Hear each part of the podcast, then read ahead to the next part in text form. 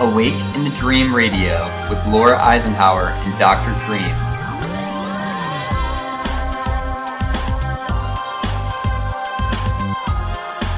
Raising your frequency and expanding your consciousness, one guest at a time.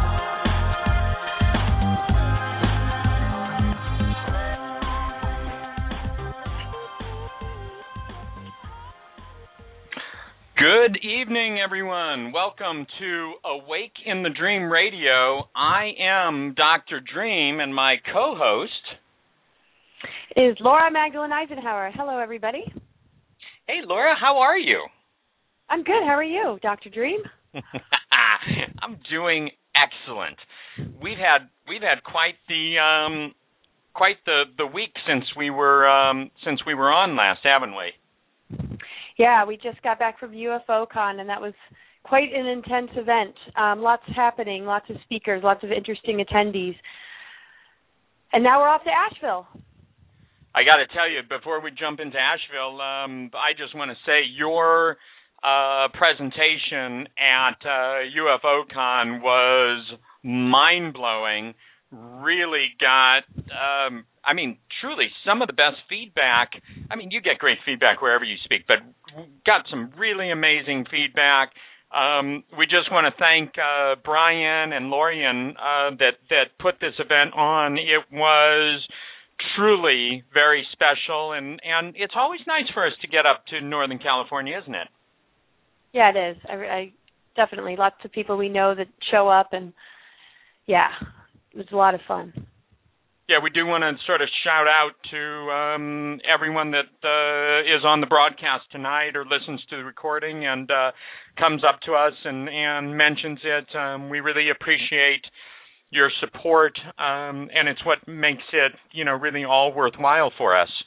But um, you know they say it's hard to hit a moving target and and in alignment with that we're off tomorrow for um for Asheville what um why don't you share with everyone what we've got going in in Asheville North Carolina this week well this is a star knowledge event so there's oh gosh a lot of amazing speakers Tricia McCannon's going to be there and then we have the elders the grandmothers the chiefs and you know it's just a time of you know healing raising our vibration just sharing all sorts of things that'll just assist during this this shift time that we're in. And uh, we both have um, three days of presenting, plus some things that we're doing together, and some healing sessions that we'll be um, making available to people. So that's that's really exciting. I'm I'm thrilled because I used to live in Asheville. I haven't been there in years, so. This will be fun. Believe it or not, I've never been to Asheville, so I'm quite excited about it. And like you said, the the Star Knowledge family, and and we say that you know directly from our hearts. Um, is just so all encompassing and embracing not just of what of what we do but um of everyone that that comes to the events i mean it's literally like going home to the family of choice. It is. It's a homecoming that's for sure. So grateful to be a part of it. Yeah we're it's um you know i look at everything that we get to do and um it's I just uh, it's like this constant feeling of being blessed in in how our experience continues to show up for us. And that's really what happens for anybody who's true to themselves, to their mission, and um, doesn't let anything stand in the way. You know, the universe really makes magic happen when people step up and uh, live live their role, live their dream, live their passion. So, God, I love to hear changes. you say I love to hear you say that. Stand in your truth as your authentic self, and then just hold on because the flow of you know your role in the universe just um is going to sweep you away and it does that to us and people look at what we do and they say how do you guys do this? And it's like you know what? We get such a charge and we get so energized by it because truly it's what we're here for. Yes. And so tonight what we're here for is um, another uh, really fun, um, uh, great opportunity for us to get some really important information out. And um, our guest tonight, we had the opportunity to meet at the Consciousness Beyond Chemtrails event um, in the last.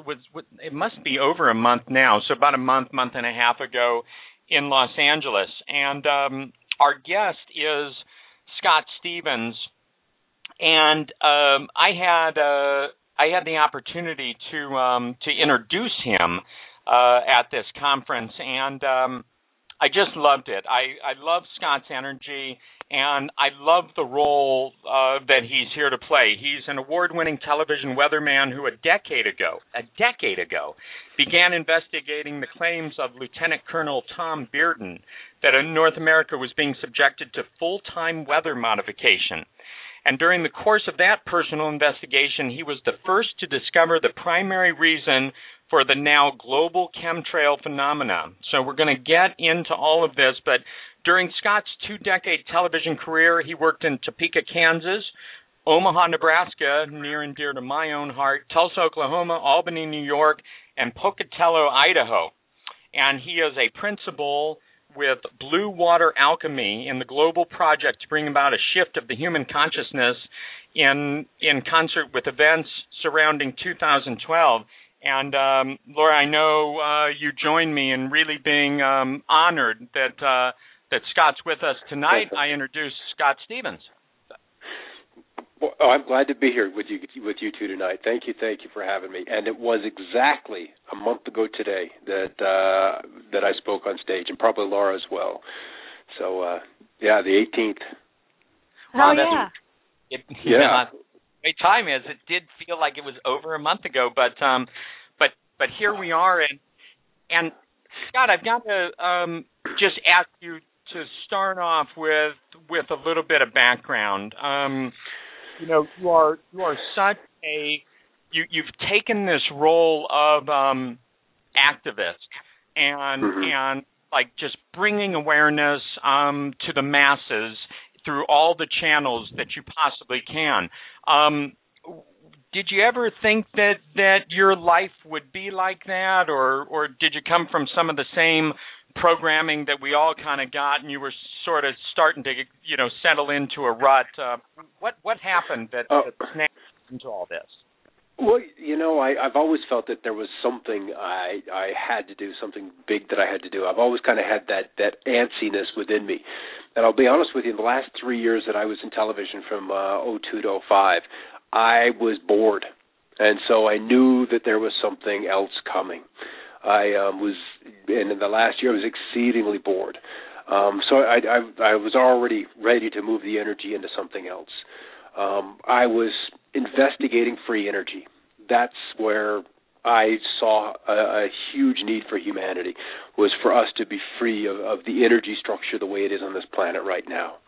And that's when I came across Lieutenant Colonel Bearden's work. I was looking at his magnetic motors and energy from the vacuum.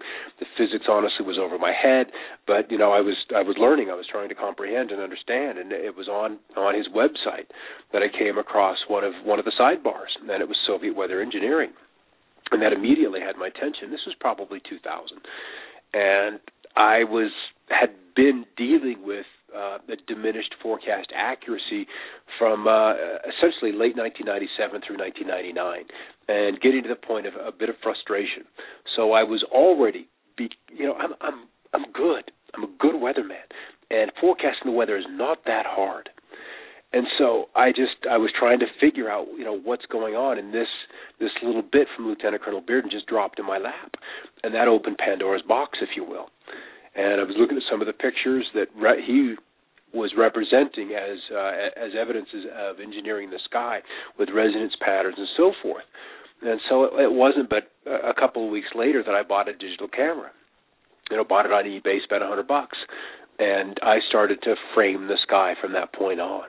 And when you begin to frame up objects, you begin to isolate anomalies and then you begin to see patterning. You begin to train the brain to see patterning where previously there had been um, chaos, and that was that took some time to begin to see and uh, understand uh, relationships of the different cloud layers and, and, so forth. But that began with photography for me, and uh, as I then was you know being pinged by the term chemtrail and you know, I was always into alternative media. You know, when you're in mainstream media, you know how much little of the story actually makes it to the air.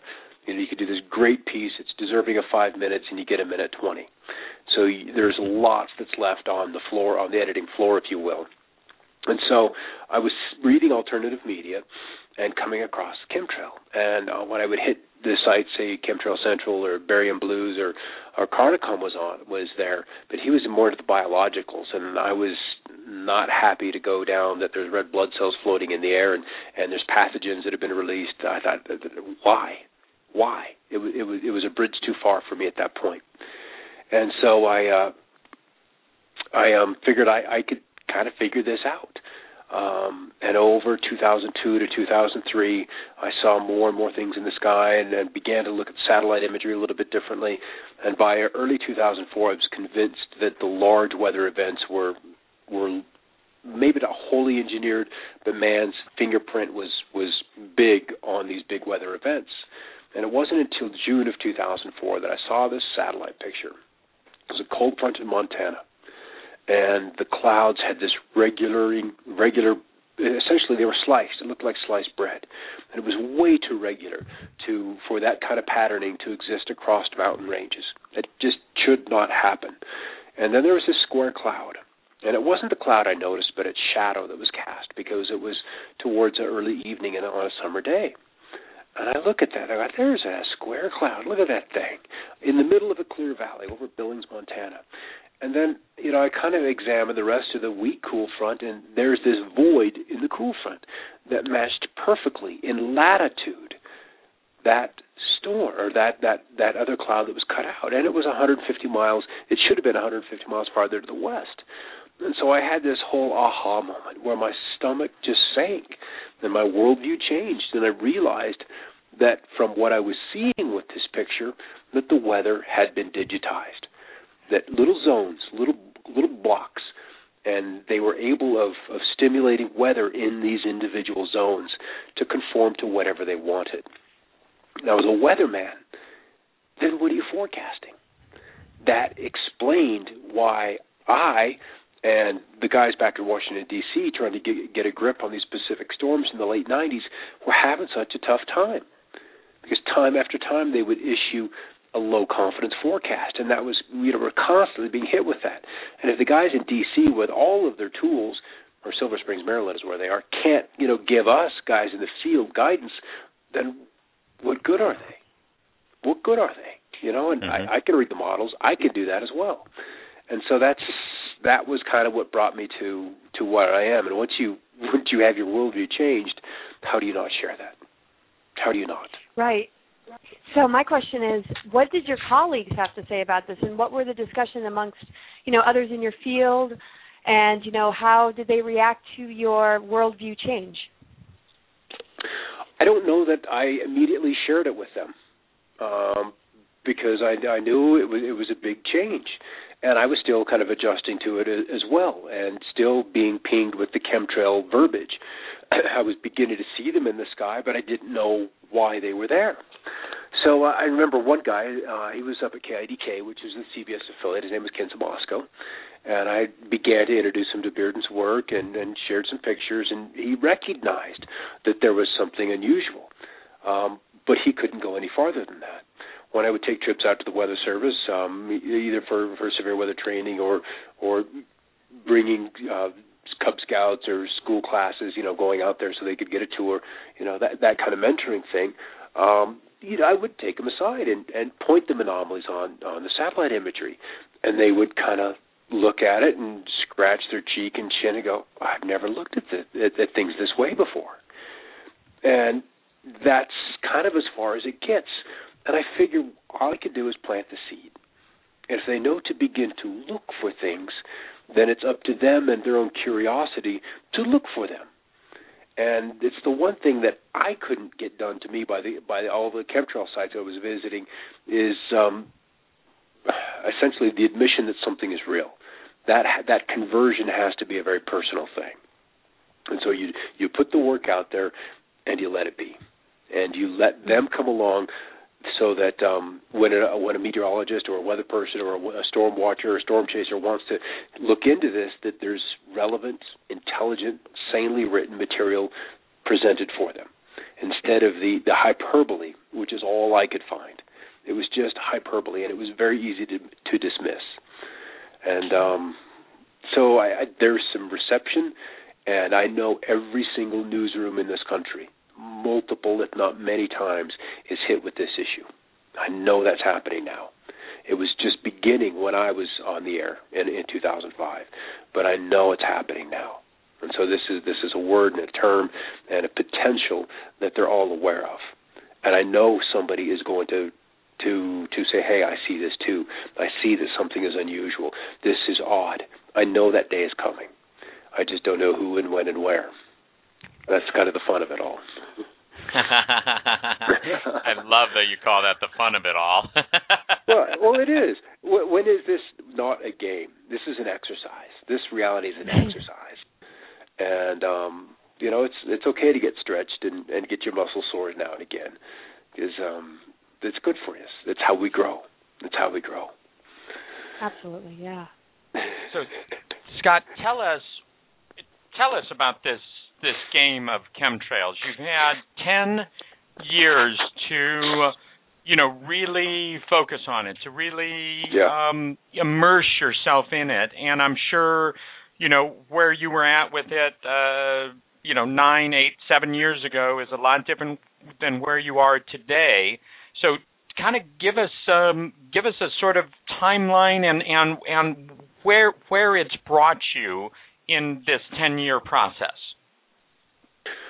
Well, when I first started uh, seeing the pictures, uh, I w- w- thought it's it's explainable.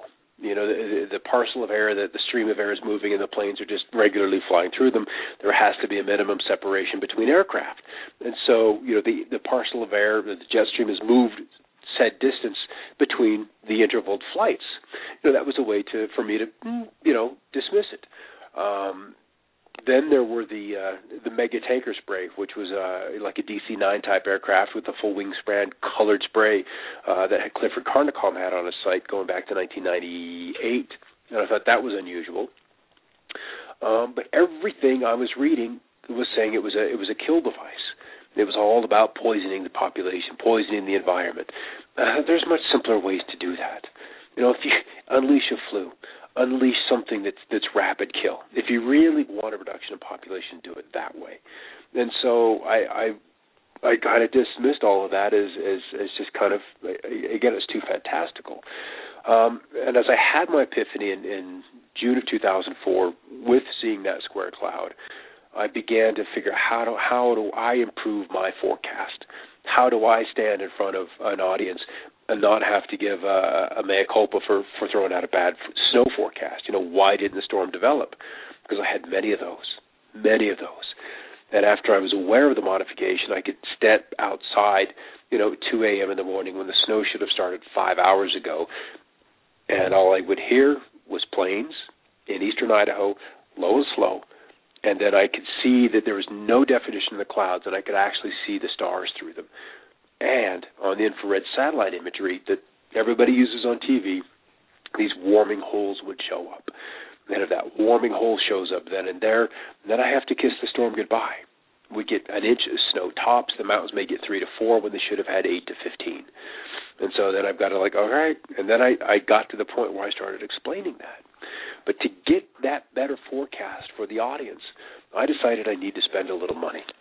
And so I, I bought four cameras, two webcams and two little mini DV cameras, all via FireWire, and bought two little little microcomputers and then some time lapse software. And I just started surveillance. And what I was after was to see if the clouds were doing something that I could anticipate when they were when they would fall apart. What would be the impulse? What would be the hit that would cause that disruptive behavior? So when I'm now casting or dealing with thunderstorms, but I could recognize that happening with an inbound thunderstorm. You don't want to tell the kids to to, to leave a pool or, or clear a golf course or you know clear you know clear parks if a storm's not going to make it there. You know it's just unnecessary, and uh, or close school for snow. And so the, those were kind of things I was learning. And so the first cameras went up in, in January of five. By April, middle of April 2005, I caught on a relatively clear April afternoon. In fact, there were very few clouds in the sky. um, about eight flights over the course of, of about 12 minutes. And only one of those flights left a trail of some duration. The rest of them were relatively short, meaning they, they faded away in 12 to 20 seconds. And this one segment of the trail that persisted was immediately investigated by two other flights.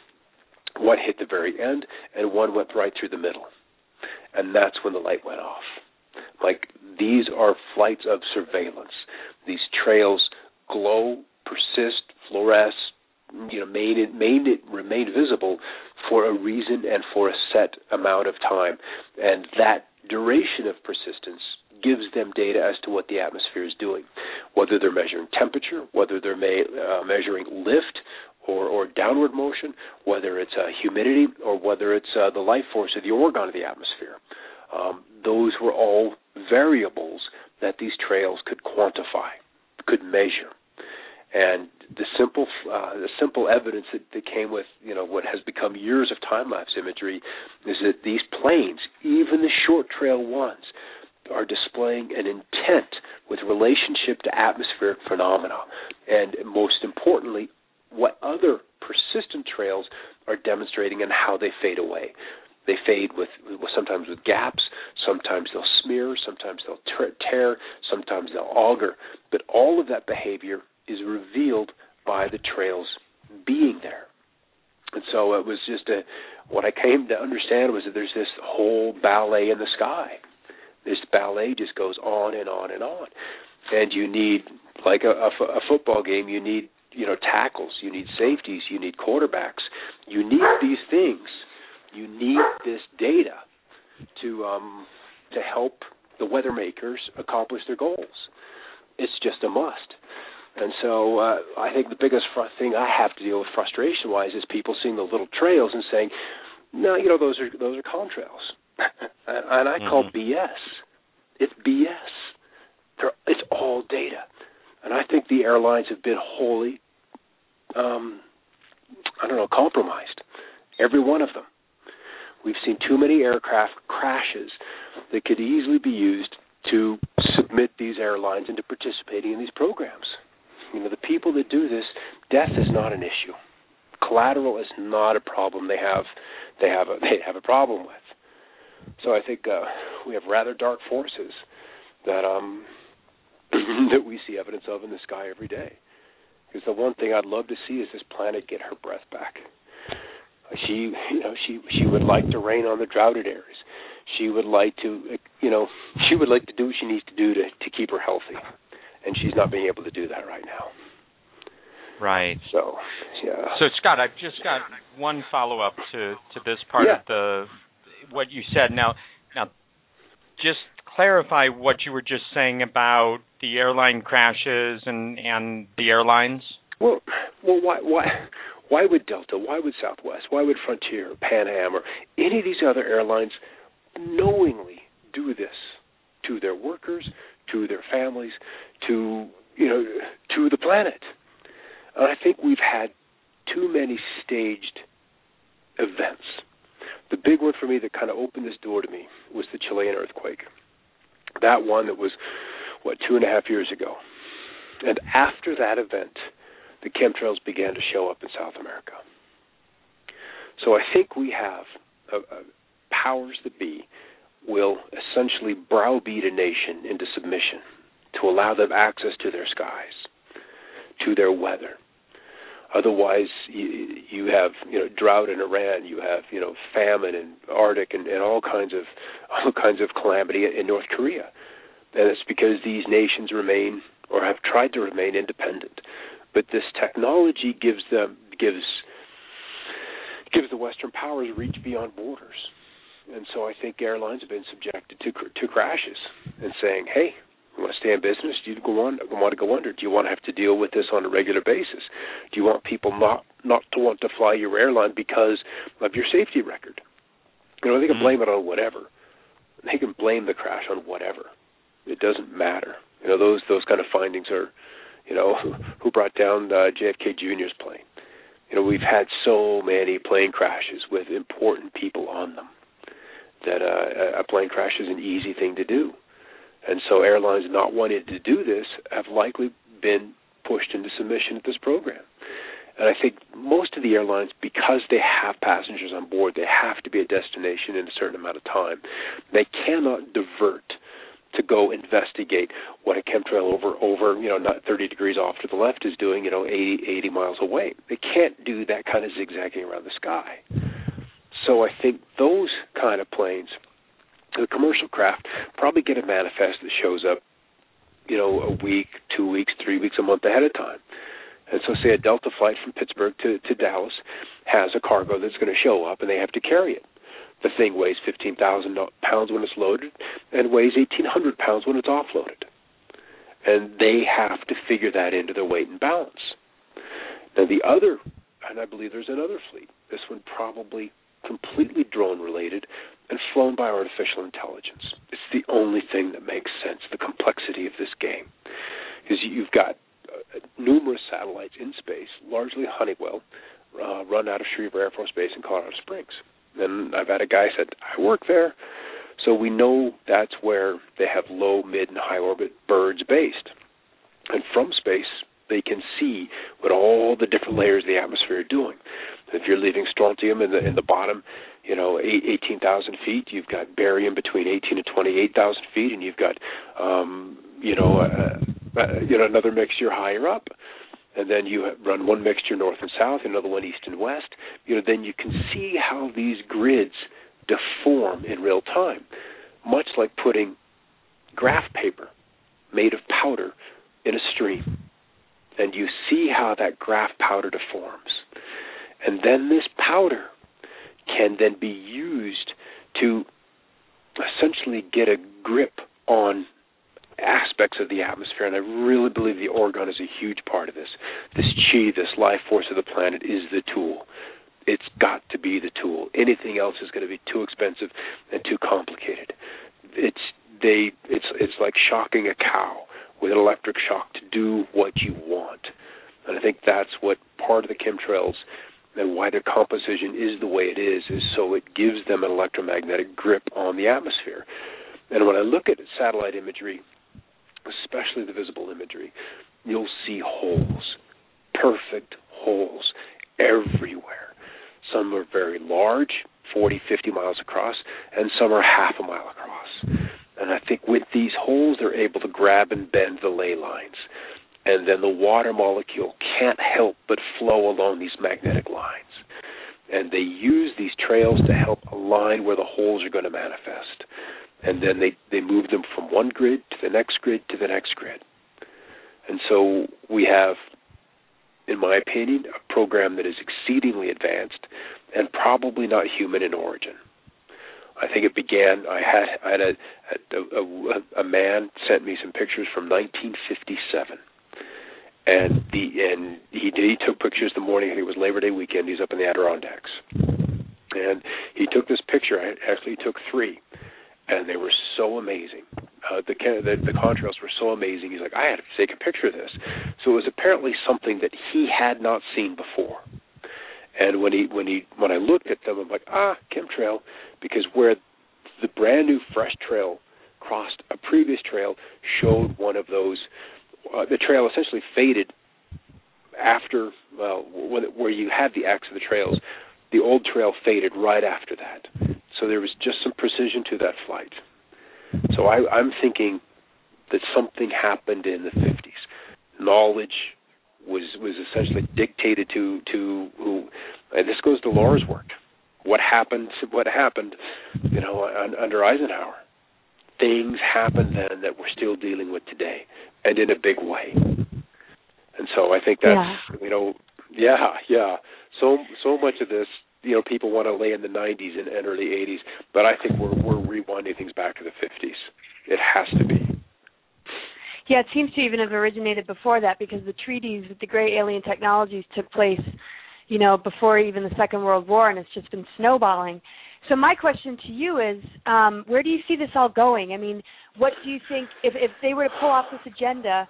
Where do you think we're all going to be? Because you know, after seeing the movie The Hunger Games and just seeing sort of this virtual reality that has, you know, ultimate control, I keep flashing into that movie thinking, "Oh my gosh, is this what it's all about?" What are your thoughts? I don't think that's going to happen. I know that's not going to happen. Um, partly, I have to I have to defer to, to to some of Don's visions that you you met uh, when we were in Los Angeles last month. That he has had some amazing ones since. Um, the, the, the 12 becomes 13. He was shown that. He was shown that a week ago tomorrow. 12 becomes but do you 13. Think if, if, but do you think if we if we were out of the picture and they were just to get away with it, that's the reality that they're trying to create is something similar well, to the Hunger Games? I, I suppose what could happen is that we have a timeline split. And, and people who are left behind who need to have that kind of experience, then then they will. Uh, but I think there's going to be a split and and an aspect of humanity is going to move on and not be concerned with those kind of things. And I think there there is a vast majority of the population that has to, that has to, they have to for their own karma's sake. They have to learn these lessons. They have to have these experiences. This life hasn't been intense enough, hasn't been painful enough for them to want to move through the need to blame, the need to the need to be a victim it hasn't been intense enough. So they may have a Hunger Games kind of experience. But I think there's those that will not have to. They've learned the lesson. They've come here to teach. They've come here to show the way, and they're not bound to stay in, in, in a karmic thread with the others. So I think we're going to have a timeline split, and that's what. Brilliant. I yeah, I think that's what's that's what's been shown to Don, and and it, that's what feels right to me. So um, I, I mean, totally agree. I feel that too. Yeah, I mean, there's there's no need. There's no need for most of us to go through that. Well, maybe maybe I shouldn't say most of us, because there's probably a large majority that, uh, well, according to Mitt Romney, the 47 percent. So, uh, you know, it's. I think there's beautiful things coming. Um, the sun will do something. The sun will change. That's another vision Don has had is that we'll come to a day when we all know the sun is going to change. And in his vision, we all sit on a western, a western facing hill, and the sun is this golden, glowing, beautiful thing. But we all know when it comes up next time, it'll be different. The world will change, and I think that will be the last. Well, he he calls it his last sunset dream. Um, and from that, then who knows what we wake up into, but we will wake up that that uh, that that I know we will. We will wake up. That's beautiful. So, um, yeah, I, uh, Dwight did. Your your grandfather went through a lot, and I, um, you know, I applaud him for his that last speech he gave. You know, warning us, warning us. And I don't think we grasp the uh, the gravity of what he was trying to express, except in hindsight. You know, and um, I think if Kennedy had been allowed to live out his life that affect the changes he wanted to change, that I would not have had to have been born. Many of us would not have right. had to have been born on this planet. And we're here in service. We're here in service. Mm. Gosh, I'm just filled so. with goosebumps. Everything you've just said. Is, wow, so incredible. Well, like, well, it's so strange. My dad, my my my dad, I, we were living in a little town. We were living in Gallup, New Mexico, and I was probably in third grade. He took us to the library twice a week to to read, you know, and I, I loved to read. And uh, I, I remember going home, and it was uh, it was it was November, and it was the anniversary of uh, of his assassination. And when I heard that the first time, I cried, and I don't know why. I don't know why that had such an impact on me. And um, you know, he was just kind of an idol. And I was born in '66, so I was, you know, it was three years after that. So it's like there's something that didn't get to fruition. You know, the the movement, the awakening, the the hippie movement, the, all of this could have happened. So many things could have happened, and it didn't get to. And so it took an army of us to come in to get it done. An army, and they can't kill, you know, all of us it's not possible. We'll win. We will win. no question about it. Scott, so, um, what's, know, um, yeah. what's the in in your estimation, what's the purpose of Bill Gates coming out, um, I guess, earlier this year and saying that he's funding weather modification and chemtrails? What what's the point of that, and and and you know, what is that move trying to do I to us? I don't think he's aware of what's really going on. I think he's got, you know, I don't think he's been fully briefed. I really don't. I think the man has resources. I think, as I do, um, I, I had a discussion on the phone with a guy today who was very familiar with Wilhelm Reich's work, who had met James Trevor Constable, and James Trevor Constable was leaned on heavily by the government to withdraw his his activism in this in in, in engineering with with Orgone Energy, and I think I I would like to do geoengineering. I would like to to to make it rain in the valley here that's been so dry for so many years. I would like to do these things. So I can see where Bill Gates wants to do the right thing. I think he's clueless to the fact that so much is already being done and the depth and, and, and length of time that the programs have been in existence. I think he's ignorant of that. You know, if they're not going to brief the president on UFOs, they're certainly not going to brief um, Bill Gates on some of these things. So him standing up and say, I, I want to do these things. I see the planet, you know, coming apart at the seams. I see the drought. I see the floods. I see that we need the green revolution to turn back the time on Monsanto and go back to, you know, honestly, a more agrarian society. I think he feels that, and he has the means to effect change. And so I, I think he's been kind of kind of goaded by his his advisors and his investment guys. This is where you're going to make money. You're going to make money in water. You're going to make money in seeds, because the planet is on on this perpetual path of warming, which it's not. And so I think he's he's been duped. I really think he's been duped. And you know he he, he wants to probably retire and deploys 50 billion in a way that will you know leave him a, a legacy that he would like to be worthy of but I don't know if he knows what's really going on. I really don't think he does. And he may be aware of chemtrails, but I haven't read an article that convinced has convinced me that he does. So, and I'm not that he's aware of what's really going on. Yeah, I, I really don't think he is. I really don't. You know, maybe maybe finances, maybe that there's going to be some earth changes. He may know that, but you know, they, they, these guys never lay out all their cards. They never. And and that's just that's just how they are. Deception is first. Deception is first. And then false pretenses to get to get you to meet with them. And so I I really you know, I I have empathy for him. I really do. I really do. Because he's he's okay, walked so, into a lot of money. all right.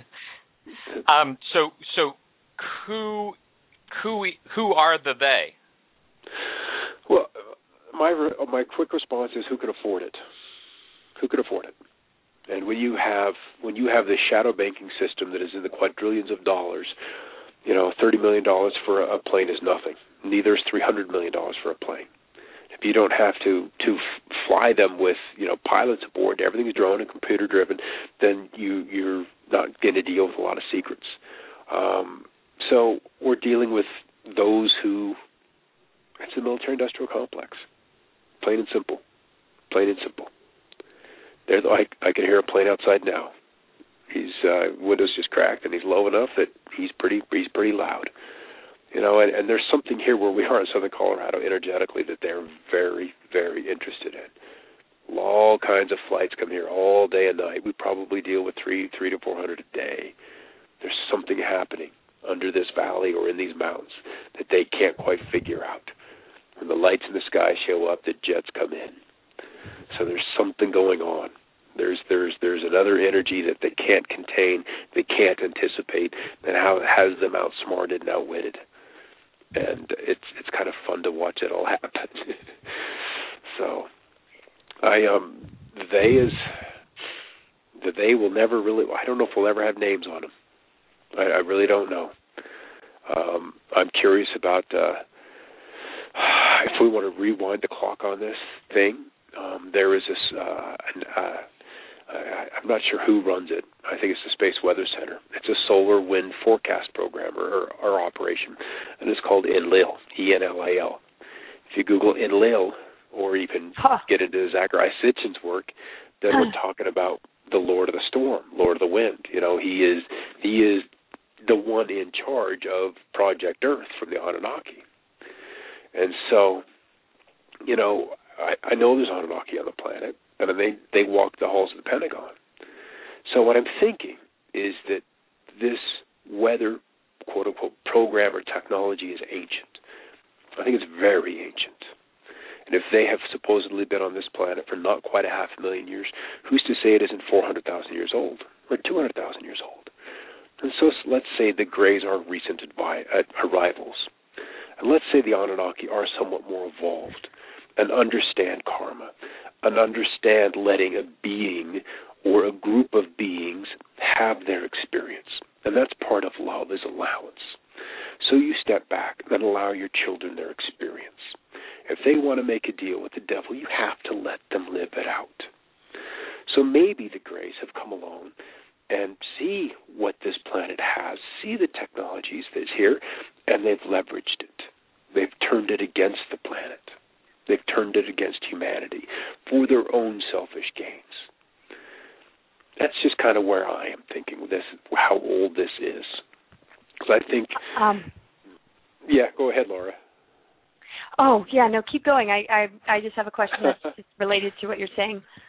Yeah, I I just because uh, I I I think what what I'm seeing is too advanced for mankind as as we were in the, in in our recent history in the last two generations. It's too evolved. It's too technical. It displays too much knowledge of, of the etheric and the spiritual forces.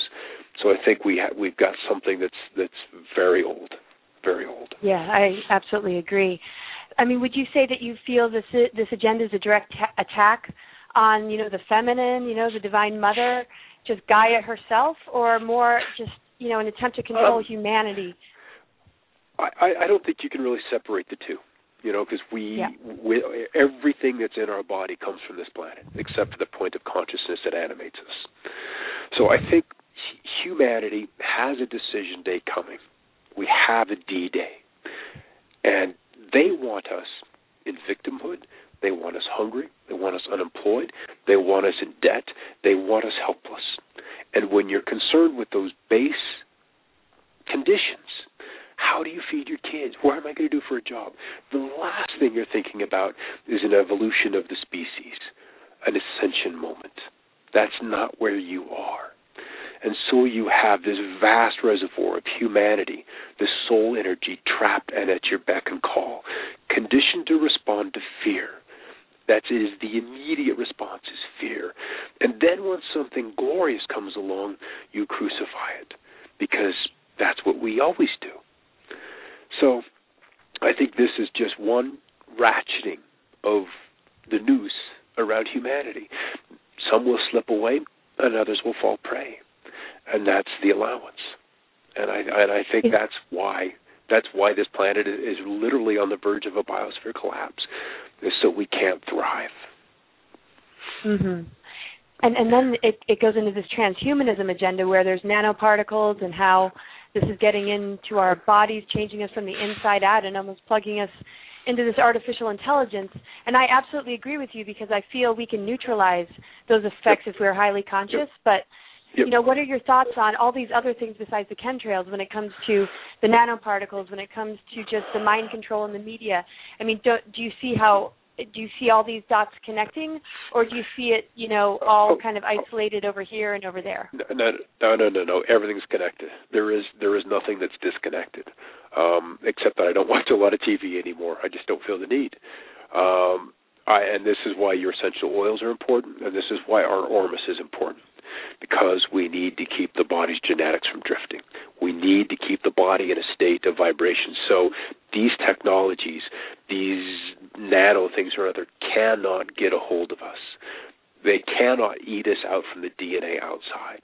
We have 12 strands coming and we need to be open and receptive to that energy when it arrives. Our neurotransmitters need to be available to integrate that information, that light, that history, that future. We have to be able to be open and do and to do that. This is where the fear agenda comes in. If something's too good to be true, it's okay. It's okay for something too good to be true. That can happen. But we've we have been so conditioned for generation upon generation, and this is what we're going to have to slip out of. And and so every, yeah, everything's connected. Um, I struggle with the Morgellons disease. I, I have great great sympathy for those dealing with that. Um, and you know, and there, there's so much else. There's so much else that's just the sickness that's just a function of our society and we don't need to be sick. I saw a beautiful movie, a French movie last night called The Beautiful Green. It's in subtitles, and you can get the full full version on YouTube. The The Beautiful Green, and it it opens with a meeting on another planet, and it's a meeting of of maybe a thousand or two people, but it's their their semi-annual planet meeting, and they decide which planets they're going to go to, and they can, with thought, you know, go to other planets and teach and learn and do recon. And they've been through the industrial age. They've been through the age of automobiles. They've been through computers. And they just live a very different way. And they dropped into paris france into a Uh, onto a street and just they could deprogram people and reset their programming and it was hilarious to see people be reset and how they had everything that was so important, all of their attachments stripped away. It's like they're bare and could start anew. And I think there's an energy coming that will strip people's programming away. And I think in popular media that has been illustrated as zombies. And for others they will they will move into a very different consciousness. And others will become nothing more than animals with their base desires running rampant because their filters will be gone. So I don't know why I went there, but it was. Uh, oh, it's awesome. Yeah, the, yeah, the beautiful green. It was uh, suggested to us over the weekend, and so we we uh, we watched it last night, and uh, it, it, it, hilarious, insightful, and and very very relevant for today. Oh, so, I want to uh, see it. Yeah, yeah, it's it's it's worth the ninety minutes. Absolutely worth the ninety minutes, and and, and working through the subtitles. But um, you know, I something beautiful is coming. I know it, and I have full faith in that. And so I've I've learned that we just have to see the sky for what it is, and see that there's still beauty there. There is still a beauty there. It's something that after the change won't be there anymore. So we kind of have to just take it in, and and you know it is what it is, and it is exactly what we as a civilization need to get through. Otherwise, it wouldn't be here. Everything is perfect. And so when we can detach from our judgments about what should be or shouldn't be, then we can see the beauty in that. And that will allow us to welcome an age that'll come that'll just be that'll just bring us to tears. It'll be so beautiful. Oh my gosh, Now- I'm so happy you're saying all this. I'm just loaded with goosebumps and I actually had a dream about that when I was a child. So anyway, it's great. no, it, it is. It's coming. It's in our future. It's in our future past. so you had a dream I- about that? Yeah, I did. I did it, and actually, yeah, something um, informed me that the future is going to be so beautiful it'll make you cry. So the fact that you said the exact same thing just threw me into a whole nother chill. Just like, Oh, yeah. oh my gosh, and just you know Oh, this yeah. preparation and just and just how you say no judgment and just to embrace it and to just be, just stepping it up. And I, I just I love your words. So Well, that's all we can do. We can see where it doesn't fit, but does it really not fit? This is not. I mean, in so many ways, it's perfect. It's a symptom of our society. It's a symptom of where we are. It's just an indicator, and so we have to see it for that and only that, and then we can we can acknowledge it that it has taught me. It has moved me to. I wouldn't be here talking to you and to your audience if there weren't chemtrails in the sky. I wouldn't have this venue. I wouldn't have been in Los Angeles and I wouldn't have met you a month ago. That wouldn't have happened. I wouldn't have met so many people from around the world if that hadn't happened, if those chemtrails weren't there. So there have been some beautiful things because of that and what I have been able to do with my life. And one of my prayers has been to be able to to speak for us, to speak for humanity, to to plead our case because we are a beautiful race and we have so much potential. And in each and every one of us is that perfect spot that is always unsoiled. And if we could pull away these filters, if we can raise these children without that shit, this hu- this planet is going to glow like it has never glowed. And I think I, I know that's going to come. because I think as soon as we as we take away the programming and we take away money, then these things can un- these things can unfurl. It will happen. It's just the good will always reset. The compass will always point that way if you just choose to look at it. It points the right oh. way. Wow, Scott, I gotta I've got to tell you that from from the moment I met you, I I really felt um, a deep resonance with you, and everything that you've been saying right now is validating exactly what that resonance is. Resonance is, and that is this perspective you have. I don't come into contact with so much, particularly in you know talking about chemtrails and everything else. It's normally you know a much heavier thing. Here you are. It's the game and talking about all the beauty of all that is. Yeah. And um, I'm just uh, you know I'm honored that. Uh, that we we did connect with you a month ago and that Yeah. that we are able to have you you know on this broadcast tonight because you know you you hold the frequency and you hold the torch um just like Laura and I do with with our mission and our path. Um and so it it begs the answer to this question you know and you're you're you're out there a lot. You you um from Kerry Cassidy to all these other programs and shows and and you're you're going all over the place and you're you're speaking up and and you're sharing this.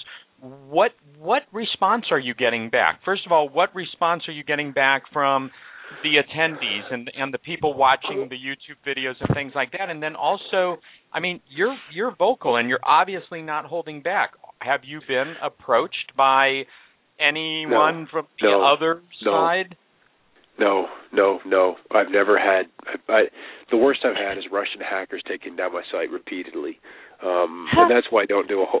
That's really why I don't do a whole lot on on my website, weatherwars.info anymore. I just, yeah, I can't keep it secure, you know. So I've I've left some things up there, and and it just it is. I don't I don't enliven them too much. You know, I do that with my YouTube channel and Facebook page. Um, all I'm out there to do is, is help. If, if people, and this is where I was, if you understand what's happening, you can integrate it into your worldview. That's simple. That's simple. You can understand it for what it is, rather than some big scary thing. Granted, if you've got a tornado, you know, hunkering down on you, that can be a little scary. But that's, you know, that's your karma. You've chosen to live in a in a, in a two by six house out of the prairie. I'm sorry, you need to be underground. You know, we we we we spent two trillion on housing that was utterly insane, insane, insane, insane over the last twenty years. It deserves to be wiped away. I hate to say. Um, you know, I, I I'm just here to give hope and and uh, for people to know that there is something beyond this. This is an illusion. This reality is an illusion. This whole penda, this whole physical realm is an illusion and is always subject to disillusion. So don't get attached to anything. Not a thing. Not your spouse, not your car, not your house, not your physical body. Do not get attached, or it will bite you in the butt. And and it, it'll be your own pain. It'll be your own pain. And and Source is loving enough to let you have the experience to learn the lesson. So, you know, it's just, you know, there's hope. There's hope. There's more than hope. There's a future, and it is bright. And as you said, Laura, it is glorious beyond our ability to imagine. And everybody's future will be perfect for each and every one of us. As you know, every thought is is is kept in our in, in the mental realm. Every thought we have, every desire we have, and and quote unquote God is loving enough to give you all of your desires. So be careful what you desire for, because it isn't always what you need. So, um, yeah. Mm, I hear that one. I am so Yeah, incredibly inspired. I'm just I'm sitting here with my jaw like to the floor, just like just so moved by you. I can barely even come up with another question. I'm just like, wow, wow. I mean, this is exactly what people need to hear, and it's just so incredible, especially coming from your field and you know stumbling upon this and just being such a brave voice. And and I'm just curious, what what kind of childhood you had? Were you very psychic? Were you um you know very No. connected to nature? Because I just there's such an incredible affinity it seems you have with with Mother Earth. I was um I was conceived up in Yellowstone on wedding night. Um, so I was born just you know five days shy of uh, my parents' nine month my nine month anniversary. Um, and, and it's funny because Dad died up in the Tetons on a night of the per- Perseid meteor shower in 2000 with this incredible Northern Lights display going on, unreal. And I was so ecstatic that he was he was up at 10,000 feet with the Boy Scouts getting to see this see this display in the sky. But he was actually dying; he had passed. So that was kind of crazy. But I grew up Mormon, um, lived in Idaho, Utah, New Mexico. I was the first of seven kids, and uh you know, it was I I liked Boy Scouts. I liked fiddling, you know, going to the junkyard and taking apart cars, you know, dashboards so I could play with odometers. So numbers have always been kind of a thing, and how things how things kind of work together. I, I enjoyed gardening, and I liked fire and playing with water. I um, had my bedroom wall from about eighth grade on, you know, covered with weather maps, fax maps from the local TV station. I befriended the weatherman there, and so I got all kinds of fax maps, and I would you know, look at maps and design or I would design continents and watersheds and where I'd put the mountains and the oceans and you know that that kind of thing. So you know, I w- it was a little odd. I always liked playing with model airplanes and building planes and going to sitting at the end of airport runways and you know watching them come and go. Um, I'd gotten to the point where I wanted to get into the Air Force when I was in, in high school because um, I thought I just I wanted to be around planes. And then it, it honestly wasn't until the second semester of my freshman year of college at KU at Kansas that I decided it was going to be meteorology. Um, I was either going to take a, an air traffic control test and, and do that, or or go into business school. And, and it really wasn't until I had my first meteorology class that I was all right. I'm here. I'm going to do this. And that was even after working in TV um, for a year as a, while I was a senior in high school. You know, kind of being mentored by by by the weatherman and so the weather just the weather just came. The weather just came. But um I fell in love with astronomy when I was 12. The parents bought me a a little a little telescope and thank God dad was a science teacher at school so I could, you know, put the little telescope away and and get the nice one from school and have it over the summers and I spent that that next year, you know, saving all my money so I could buy a bigger telescope, and that's just been another fascination with me is the stars. So you know, I, I suppose it wasn't typical, but it, it was it was a good childhood for me. It was a really good childhood. Um, parents were, were were beautiful. I had beautiful parents, and that's a gift. Aww. That's a gift. You know, it wasn't until I learned how many kids dealt with abuse and absent fathers. You know, I was really kind of delusional. I thought everybody had good parents, but that isn't the case. That isn't the case. And so I think that's really important for for for dads is to be present for your kids. Really be present for your sons and daughters. Really be present. That's yeah. just too important. That's too important. Oh, absolutely. So, so much. Yes. Well, well, yeah, yeah. kudos to your to your parents for um yeah. uh the amazing environment uh that they provided for you and yeah. and you reflect that that love and that hope and and that deep compassion um, yeah. so beautifully for all of us. Yeah. Um, I go ahead. No, I was just going to say that's what's missing is compassion, compassion for, for mm. your fellow human beings. We really we've got a long ways to go with that one, and I think that's one of the things big earth change events are going to bring about is compassion for one another. And, and and to show us that we're all in this together, and we need, but we we don't progress without helping one another you can go only so far on your own, and then you're going to have to look around for help. And I think that's a big, big lesson us, especially in the Americas, are are going to deal with, and it's not probably not that far away. So um, I, I welcome that experience so we can evolve, so we can evolve. Right. So Scott, in in line with compassion, and we're all in this together. Um, let's speak to the issue of uh, Morgellons and and why some people are you know showing you know absolute signs of of this affecting them on on the deepest physical levels and others of us uh, you know not at all. speak of aren't really? Um i i have to come back to karma. You know we've all had health issues to some degree or another. Um i've had hiv for 20 years you know and, and i'm still here. I have something to do. I have a job. I have a task. You know, so that has been my karma. That is some lesson, some experience in the past that I've had to burn off. And so, you know, how you treat your physical body directs reflect uh, directly reflect is reflected in your health. And you know, if if you want to eat Doritos, if you want to drink sodas, if you want to drink diet sodas, you got stuff coming to you. You if you don't respect the body temple, you're not going to have it for very long. And that's really what's missing is people's respect for themselves. And until that happens, our life expectancy will begin to leak back down into the 60 year range and below. That's just how it's going to be. And so people really need to take responsibility for their own well being, and that starts emotionally and mentally. And then also with, with what you bring into your body. If it's constantly acidic and sweet foods, then things, disease manifests. And sometimes very quickly if if your mental realm is is toxic, is is, is always down on yourself, is always degrading, it is not uplifting. And and we see that everywhere on this planet. It's everywhere. And so this is, goes back into us, you know, kind of contemplating what kind of society we are headed into into the end of this year. You know, are, are we sickly? Are we poor? You know, and, and if your body is not operating at optimum efficiency, if your pineal is plugged out, if you have these little crawly things coming coming out of your skin, you're not going to be in a condition to participate in this evolvement. You're stuck in your karma. You're stuck in your lessons. And so there's a lot of things that we have to let go of. There's a lot of baggage we all have to leave in the war room, if you will. Because we don't have to fight. That's a choice. We can let go of these things.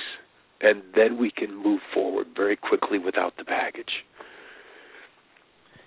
Bravo. So, the, just, just as a follow up to that, Scott, what uh-huh. um, you know, for someone that's that's pulling these fibers out of their skin yeah, or the yeah. bugs, all these things that I heard about at the uh, at the conference.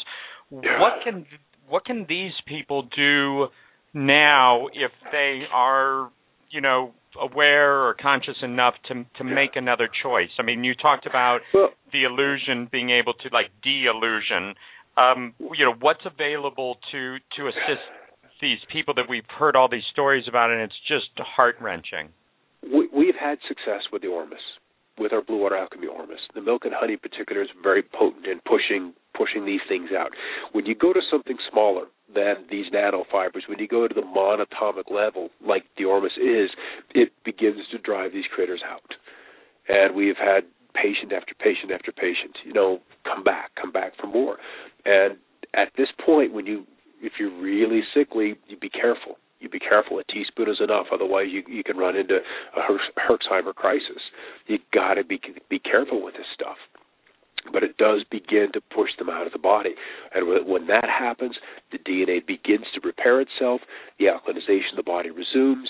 Your appetites change, and that's so important. Is that your appetites change, and then your thought processes become more centered.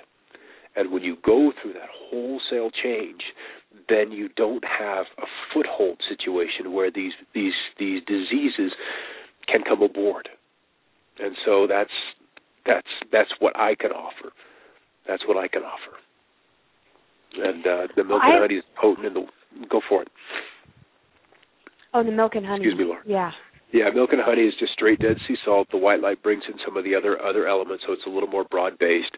Um, the milk and honey is the most potent. The white honey, the, the white light tends to be the favorite, though, of the people. It brings their funny bone back. It brings their ability to write. It brings their cognitive abilities back. It brings their ability to dream back. So um, those are all things that uh, we all desperately need in this day and age: is our ability to to dream and remember our dreams and that's what's so incredible because you're not just speaking out you have solutions you have you know something that people can you know connect with and and, and ingest and and you know raise their frequency on all different levels. And we we posted your uh, link um, on the on the radio page so i'm sure a lot of people will be checking that out. My question to you is what what i know you mentioned this in your talk and uh just for the audience because i know that this word has been floating around what are sylphs and do you how much do you think Mother Earth is combating this um, these these chemtrails just energetically, just with her own for- natural forces? Well, the sylphs have been something I've I've seen, but have kind of thought, ah, that's very real. That's fairy realm. You know, I'm a weatherman. I don't have to deal with the fairies.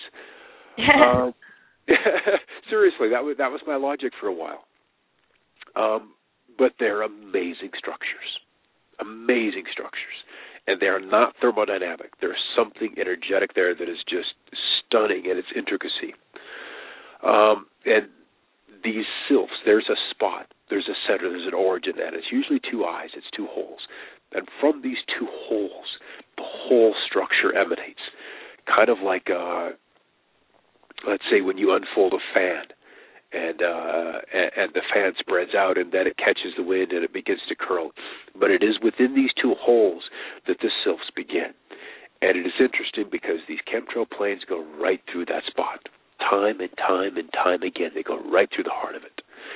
And so, if if they are elementals, if they are an aspect of the consciousness of the atmosphere, if they are this energy getting excited, the water molecule is, is rapidly attracted to it, as we know the case is with the orgone, then these guys want to know where they are. The chemtrail, the weather makers want to know where these beings are. And so they mark them and you'll see the trail begins and ends at the physical extent of that cloud manifestation.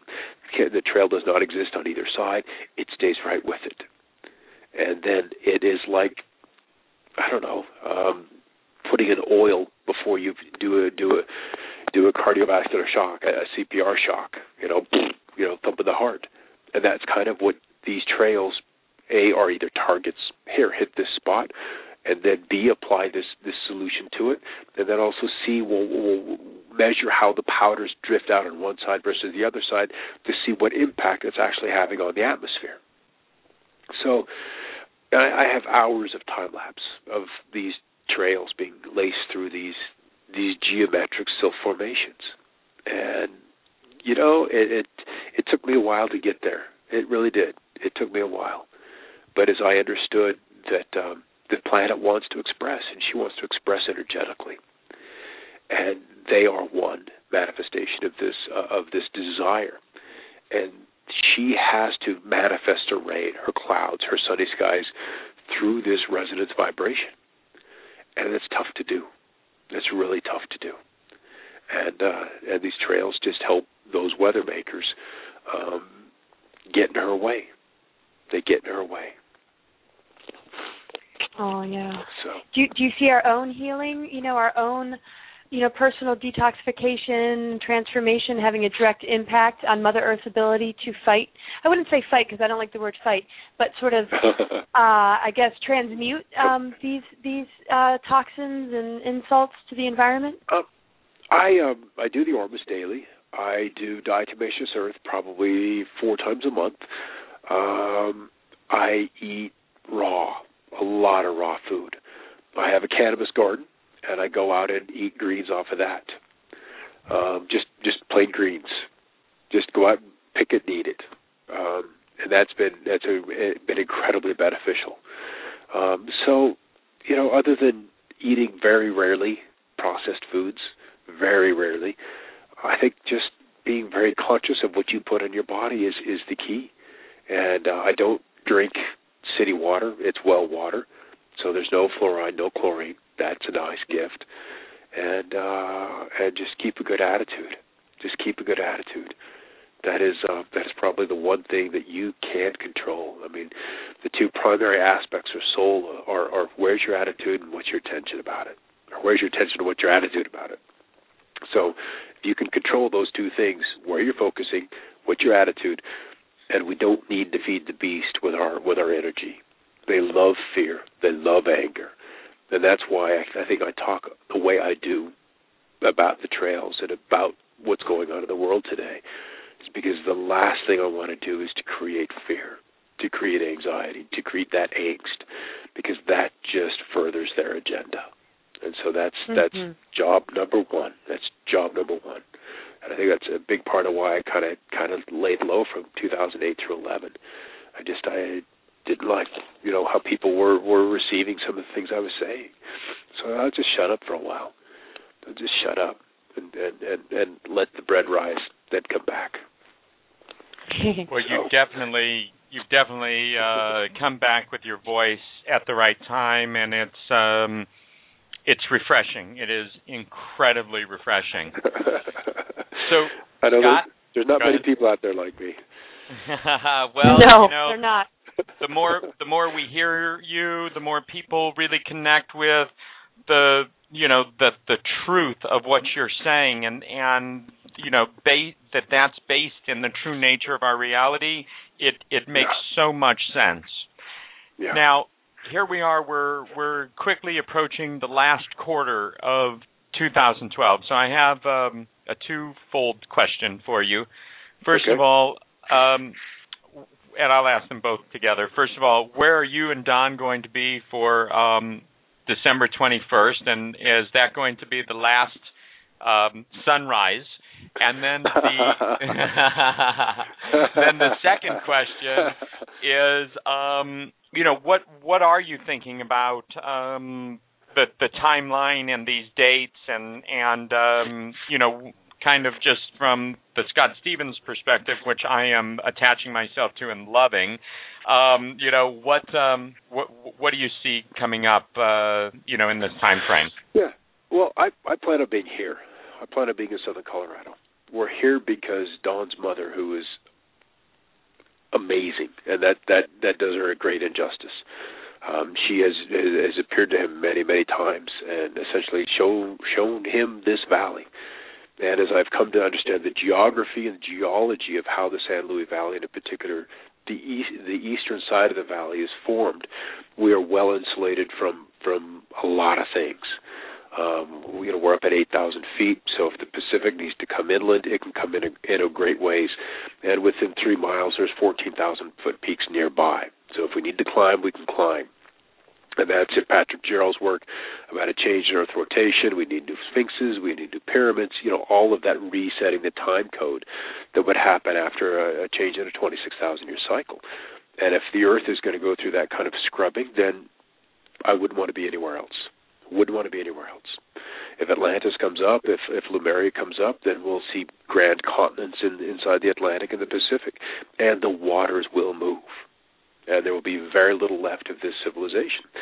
If uh, if um, if uh, Farsight.org at half past human and Cliff High's work is right, then we'll deal with um, some impacts from space, uh, you know, after January. Again, another reason not to be near the oceans and so we're again here for the right we're here for the right reasons. You know, I'm in a community that is I I don't want to say survivalist, but very spiritual. There's 27 spiritual centers of, of all different makes. Know, it was a Hopi elder that went to a woman by the name of Hanne Strong and said, "I have a task for you. I have a job for you. We need you need to develop this community where we can bring all of the world's religions together." so they we can have this unity thing coming on. And so, you know, they've they've had a large land grant. You know, I, I think we're we're upwards of four hundred thousand acres, and so there's these ashrams and these a whole of these, you know, the the Dharma Ocean Center, and there's all these centers that are here. And so there's, you know, a, an amazing representation of the global religions here in this in this small community. And so we're we're all kind of, you know, on the same vibe and uh, I think one of the things that I'm most grateful for is I know my neighbors. I know them well. They know me. We know each other's skills and each other's abilities. Because what we're going to be able to bring to a community after these changes is going to be the most important thing. Not what kind of money you have. That's going to be irrelevant. It's what skills do you have? What do you have to offer? What do you have in exchange?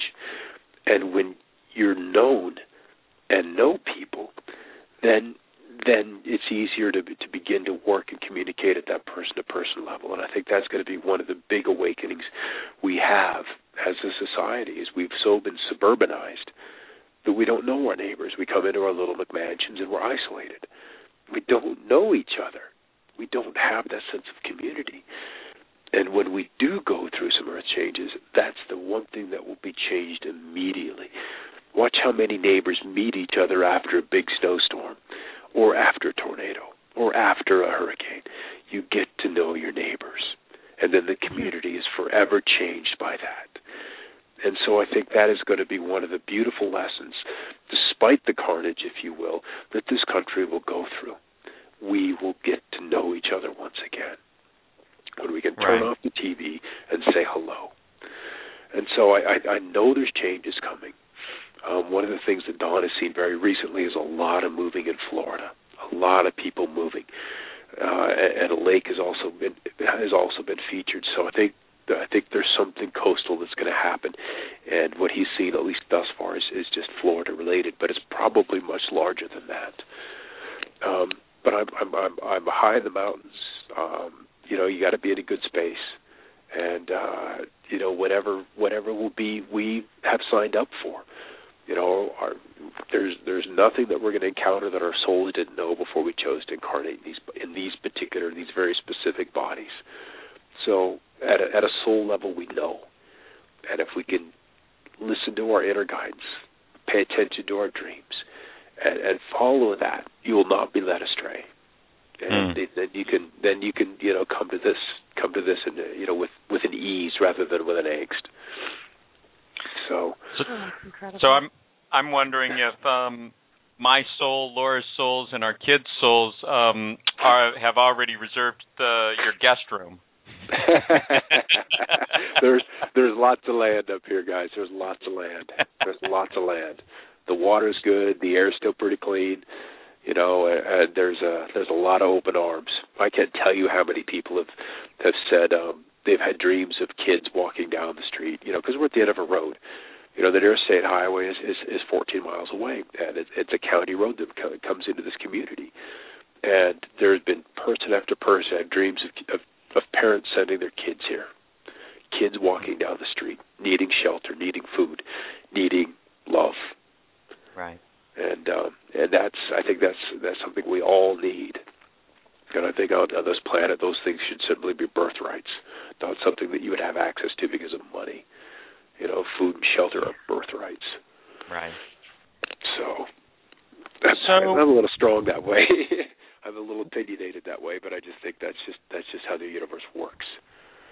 That's No, I- true. pure truth. Absolutely. It rings of truth, that's for sure. Now, um, we're we're coming up on kind of the the tail end of of our broadcast tonight, um, and before we get to you know the real end of it, um, just for you to, I what I want to leave people with is um, the real empowerment of of what people can do starting as soon as this broadcast is over. What what what is the the perspective that serves them? What can they do? Is is positive activism um, a good thing? Is it is it you know eh, how can they plug in if they really want to assist change and not just plug in to what they do in the outer world, but just to Oh, recap no. some of the things you've said about about the you know the inner world, the, the the place where we can really make a difference that no one can stop us from making a difference there. There's one simple word, and that's peace. You have to come with it. Come come to a peace, a sense of peace, a sense of inner peace, a sense of of of just allowing things to be the way they are without the need to change them. I know I can't change the chemtrails, but what I can do is communicate with people that number one they exist, and using that as as essentially a way to open the door to many other things. Once that becomes a possibility or potential and then a reality to them, then we can begin to move them along a no a whole other ladder of knowingness. And it takes time. It takes time to do that. But that can only come from me or from you when you're at peace with it all. Then it isn't in fear, it isn't in anger, it isn't in in in, in oh my God, the world's going to end. So what? You know, it's going to happen anyway. Whenever it's it, whenever we need it to happen, it'll happen. You know, so it's a peace. It's a peace, and from that you can make intelligent and sane and uh, and wise decisions. So it's it's slowing the scatter that goes on in your head, and I suppose that would come simply with with meditation, and um, and uh, an inner peace is not that's that's about as rare as gold is on this, in this country. You know, so I think from there you you can be at a point where you can make the proper decisions and and, and connect with the right people, and uh, and, connect to that inner guidance. And the one thing the Ormus does do is is it brings you lucid dreaming. That that that almost hap- That's usually the first thing that happens. So um, if you're interested in that, then that's that's something people should look into. I had a dream last night. I was uh, pulling into some kind of bay. I'm not sure whether it was a, a car wash or an open garage or something, but there was definitely light on the other side, and I couldn't see. It was like I was asleep, but I was seeing some light, and I was in this car, and then and I, I couldn't get the the smear off the windshield, I couldn't roll down the window to see out. And I felt like I just had this thing. I needed to open my eyes. I needed to open my eyes, and tried the wipers, and then that didn't work. And eventually, I was able to rub rub whatever was cold, keeping my eyes closed, open. And when I finally looked up and out of the car, there were three beings there, and all I saw were faces. One I, I have no recognition of, other than it was just a face. There was another woman with blondish hair, a middle-aged, uh, on the left side, and in the middle was George Burns with his black glasses. and I marveled, I marveled at those glasses, and I'm like, ah, I know you. And then I woke up. and I was just it was just the craziest thing. And it wasn't until much later this afternoon that he did that what is it, old God series or uh, Yeah, I was just gonna mention that. Yeah. It took me it took me a couple of hours to make that connection. But um that was just that was just that was just this morning. So um it was just kind of funny, kind of funny. I, I actually look I look forward to going to bed at night just just so I can enjoy the dreamscape it's just uh, it's a place to go play. It's a good place to go do things, and I I'm, I'm kind of fond of saying it's better to work lessons out on the inner than the outer. It uh, comes, mm-hmm. seems like it comes with it comes with less collateral damage that way. so, mm-hmm. yeah. Well, it's, it was wow. it was great to meet you guys. It was great to meet oh, you gosh. guys last month.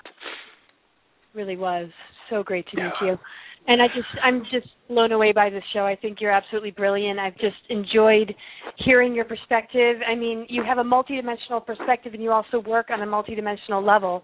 You know, health, thoughts, energy, you know, and then the science, the the the the understanding of the weather and then just having the intuition and the and the courage to you know follow your heart and follow what you knew to be true and to continue with it. And this is just an incredible example for everybody else um, to just to go with it to and to do it without fear and to and, and to and to really just understand that there is a game being played and it's our reaction you know that counts more than anything else and what we choose to do with it and how we allow ourselves to grow That's so i'm key, absolutely your reaction. excited yeah I'm excited yeah, yeah. to continue to follow your work. It's it's just so powerful. I, I've I've had a lump in my throat almost this whole interview because you've touched me so deeply. So thank you, thank you for coming oh. on the show.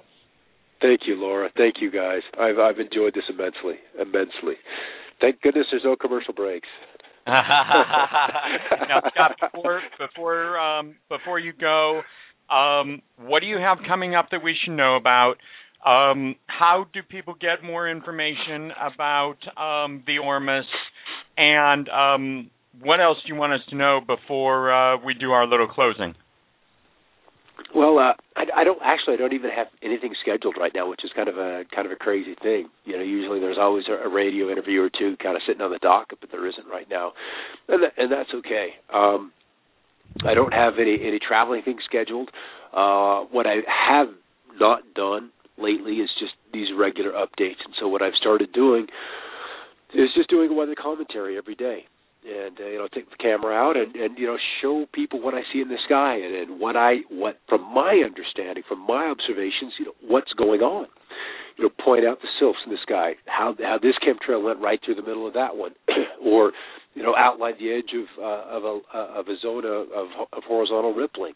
You know, so I'm just doing that kind of weather commentary and so I'll update that. Uh, like what I shoot today, I'll uh, assemble it in Final Cut uh, a little later on this evening, and then go to bed and let it render overnight, and then upload it to YouTube in the morning, and, and you know write up the discussion.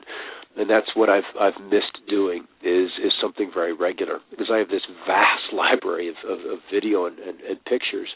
But you know, in the news business, if you don't get it out, you know that day, then its relevance is, is evaporated, and so that's what I've had to do is uh, is kind of get back on that and, and just be very very regular uh, about doing updates. Um, and I'm, I'm largely focused on the western states and the Pacific. That's you know that that's my territory. You know, and I don't look at the east as much as I probably should, and I rarely look at Europe and, and down under there's so much that's happening in the world that you can get entrained into you know from politics to to famine and and fukushima there's so much that you you can be drawn into and all of it's just a game all of it is there and put in front of you so you will get entrained into it. Don't get attached to it. You know it, it, what whatever its outcome is going to be is is what it's going to be. You know if you're afraid of eating fish then you're going to miss some good meals. You know there's there's ways there's ways to mitigate this stuff and so much of it is with your attitude. And so mm-hmm. um you know that's that's kind of where i am. Um and then i'm, I'm working with don uh with, with the blue water alchemy and we've seen we've seen a, a, a very nice growth over the last uh you know five six months you know we started this uh i met don in uh june of two uh, 2009 and uh, it was four days after I met him. Like, oh, this is what I'm supposed to do. This is this is this is my project. Because I was looking for something beyond weather that that would deal with consciousness, that would deal with you know getting getting to people to you know to, to see the bigger picture. And this was this was the tool, and it, it was made very very clear to me. And so uh, you know we we started up the business, and and it's uh, we've had our best month in the last uh, best month ever, even even more than me doing coast to coast in the in the last uh, 30 days. And so it's people are, are looking for it. They're looking for an aid. They're looking for that little extra something. And you know, and once the Ormus comes into the body, you begin to see the right and left hemispheres. of The brain begin to click into sync in about 20 minutes, and then after two weeks, the EEGs, the right and left hemispheres, are essentially in lockstep. The butterfly. And that's really what people need now, is to be able to be centered, to be able to be present. And when you're present, you can participate. If you're worried about the future or lamenting the past, you cannot participate because those two visions, which are dead imagery, do not power the moment of now. And that's the only place you will ever live is right now. And I've it's a big lesson for me. It's been a big lesson for me. So, I'm about to stand up and give you a standing ovation. I mean, seriously, I just feel like the whole room of, of people with me, and I'm just like, yeah, I love it. Absolutely. Well, I, I, I, I wanted. I came across uh, Pegasus. I, I think probably three years ago. Uh, I must, it must have been Kerry Cassidy, something with that. And I've just had this fascination with you, Laura, since. I'm like, there's just something there. I just, there's just something there. So I, I've wanted to make this connection for for some time, for some time. Oh, that's awesome. So I'm I'm I'm grateful it's happened. Oh, well, I'm Scott, so grateful to you so much. Yeah, Thank you for honoring us with your presence on the show. It was an absolute treat to meet you and Don at the Chemtrails Beyond Consciousness uh, conference. Um, this is not the end of it uh, for us. That I absolutely uh, guarantee you. Um, you're you're just too not too inspiring, but you're just inspiring enough for me to um, want to continue to follow you, and um, you'll be hearing from me in the next week with just a personal phone call. And um, just thank you, thank you, thank you for this. And um, you, you've uh, you, you've you've really helped us put some uh, great information out there and a, and a wonderful energetic dynamic. And uh, we thank you for that. My pleasure, guys. My pleasure. Anytime. Let's do it again. Thank okay, you so. Great. Now, before we um, before we leave here, let's um, just give you a quick uh, recap on um, the schedule for Laura and myself. We'll be in uh, Asheville, North Carolina, uh, starting tomorrow night at one in the morning, but uh, all day Thursday through Monday, and this is, and this uh, is at the um, Star Knowledge Asheville conference. Uh, Laura and I will be speaking between the two of us, um, I, I, think it's uh, eight presentations. And um, so lots of information to share. We'll also be doing um, joint sessions and some things like that. And then on November 11th, here in Ventura, we are doing Loving the Breath of Life. It'll be a six and a half hour event um, with myself and Laura. It is our event that we're putting together. We have Jillian Nye, an amazing artist that will have her work up in the gallery where the event is, and um, our dear friend Shama bringing um, breath and movement into it. We are joining forces. Do as one crew who are um, getting a billion people to breathe synchronistic um, in in synchronous breathing um, on 1111. So um, if you can't join us, go to doasone.com or it might be .org, but do as one and get that information. And then plenty of time for you to plan this. December 10th through the 13th, Phoenix, Arizona, the Star Knowledge Conference. There are more than 60 speakers. It is over the 12 12 12 date. This is going to be absolutely over the top incredible. Um, I believe you can still get discount room reservations. Um, you want to be there. Please join us for this. Um, this is one of the ways we're closing out the year, and we are we are thrilled about it. And then also we have our holistic healing practice here in Ventura, California, helping people with um, getting to the to the heart of their core issues, anything physical, anything that's going on that you are committed and dedicated to clearing out and moving through, we're here to assist you. Laura, anything that I've forgotten? I don't think so. I look forward to seeing everybody at these events and next week on our show and much love to everybody. Thank you for listening. Oh, next week on the show we have Catalina Angel, and we're going to be talking about um, the different programmings that um, are so readily available for all of us to buy into, and um, the the quickest way out of those programmings. That's the best I can do now. We'll start promoting that tonight, um, folks. Tonight take the inspiration from tonight's broadcast and really use it to shift whatever energies in your life are are are asking that are asking for your attention. We're all going to make the difference because we're all in this together, and um, just so much love for all of you. Thank you so much. Good night.